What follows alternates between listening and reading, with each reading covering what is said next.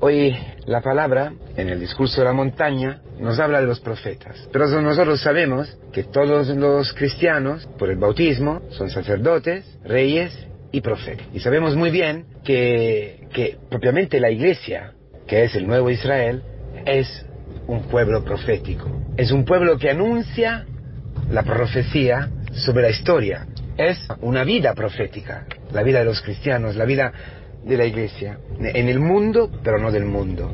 Un profeta no es el que adivina lo que pasará en el futuro, ¿eh? Esos son los negromantes, esos son las brujas, no, no, no, no, que leen las manos. Aquí estamos hablando de los profetas. Un profeta es el que lee la obra de Dios y la voluntad de Dios en medio de los hechos de la historia. Por eso puede, puede decir lo que va a pasar en un futuro, como consecuencia de lo que pueblo, un hombre, un rey, escoge, elige. A según el camino que elige, puede naturalmente prever el futuro, claro. Si tú coges el camino ancho que lleva a la perdición, es muy fácil profetizarte la destrucción, la muerte. Entonces, el profeta es el hombre que vive tan unido a Dios, que escucha su palabra y que repite su palabra. Que la belleza, la belleza de Dios resplandece en sus palabras. El profeta es el que transmite en el mundo la belleza de Dios, que sabe discernir en el mundo la belleza de Dios. ¿Por qué digo la belleza? Porque los frutos de que habla hoy el Señor son frutos buenos, kalos en griego, que traduce la palabra hebraica top, que quiere decir bello, bello, también bueno, claro, pero a la vez quiere decir bello. Es la misma palabra que, se usa, por ejemplo, en el episodio de Marte María, cuando el Señor dice, María ha escogido la parte buena, que sería la parte bella, porque ha escogido a Él. Y su palabra, ¿entiendes? Porque María estaba escuchando la palabra. María, como una discípula, estaba escuchando la palabra. Y esta es la parte bella, que hace de María un árbol capaz de dar frutos buenos y bellos, hermosos. La misma palabra que se, que, se usa para el pastor, el buen pastor, que es el pastor bello, el pastor guapo, el pastor hermoso.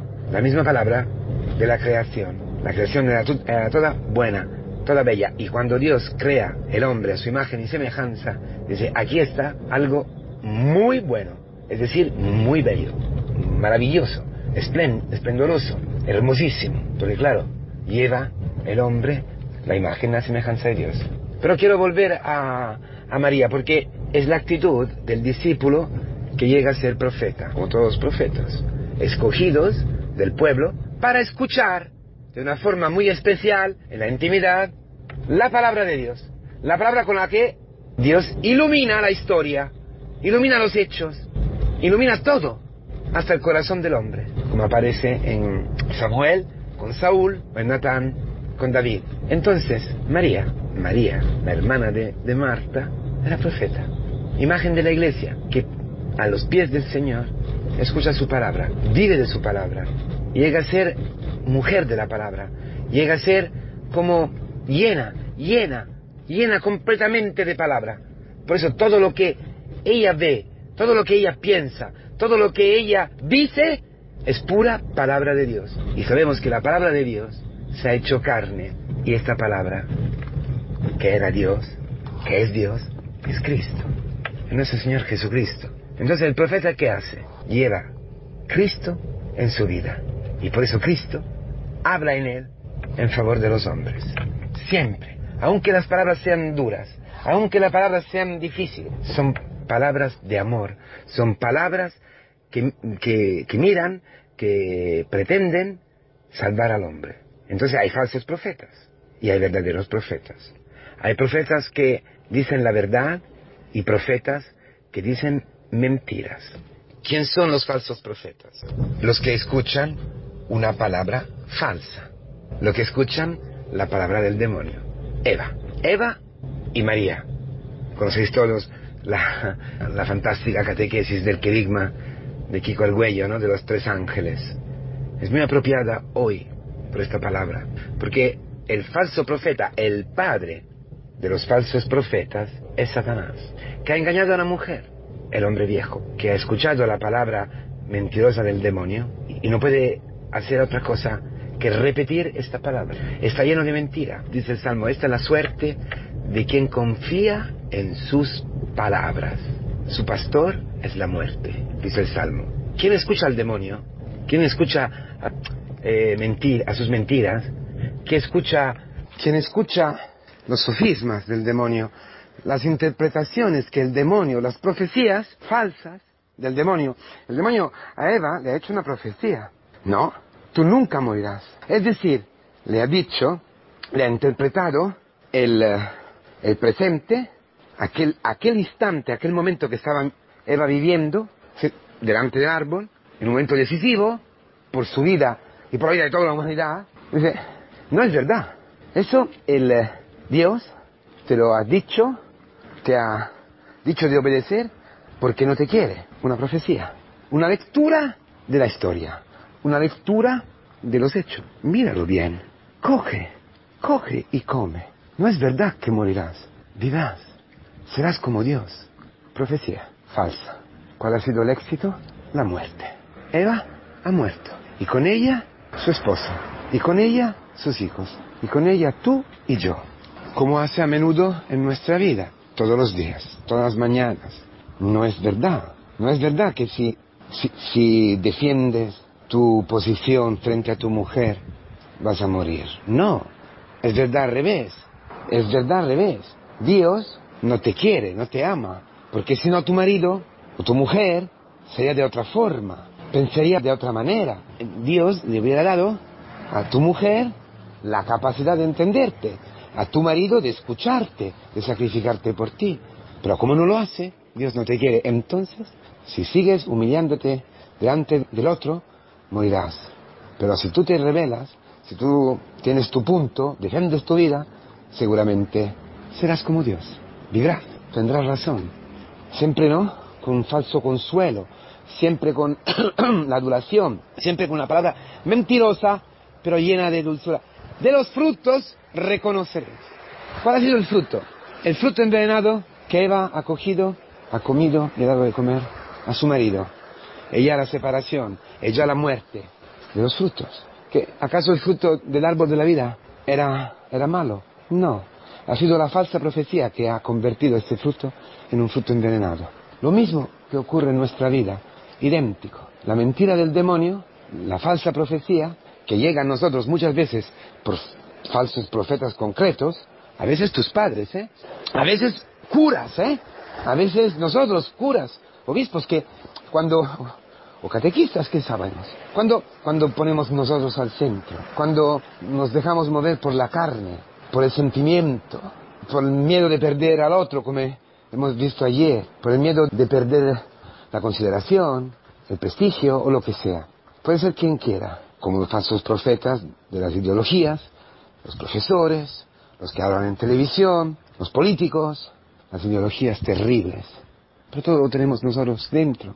Y muchas veces el falso profeta eres tú, soy yo, ¿verdad? Cuando nos acercamos al otro con una palabra falsa, una palabra envenenada, que pone veneno en el corazón. Entonces, como veíamos el otro día, si el corazón está enfermo también la mirada, ya pierde discernimiento, ya llega a ser una mirada llena de concupiscencia, la de Eva que ha querido coger ese fruto, lo que ha hecho eh, envenenar, lo que ha puesto el veneno en el fruto, ha sido la concupiscencia de Eva, la mirada de Eva, lo mismo que ocurre en ti, en mí, que hace feo, feo nuestro fruto, fea nuestra vida. Por eso puedes ver a tus hijos, puedes ver a ti mismo, puedes ver a, las personas. Quieres saber si están mal, quieres, saber si tu hijo está escuchando un falso profeta, Mira cómo se viste, mira cómo vive, una vida fea, una, vida fea, fea, con la ropa, eh, sin alegría, sin paz, eh, nerviosa, rebelde, siempre allí, ¿no? Con murmuraciones. Lo mismo que ocurre a ti cuando escuchas la palabra del mismo, del eh, falso profeta.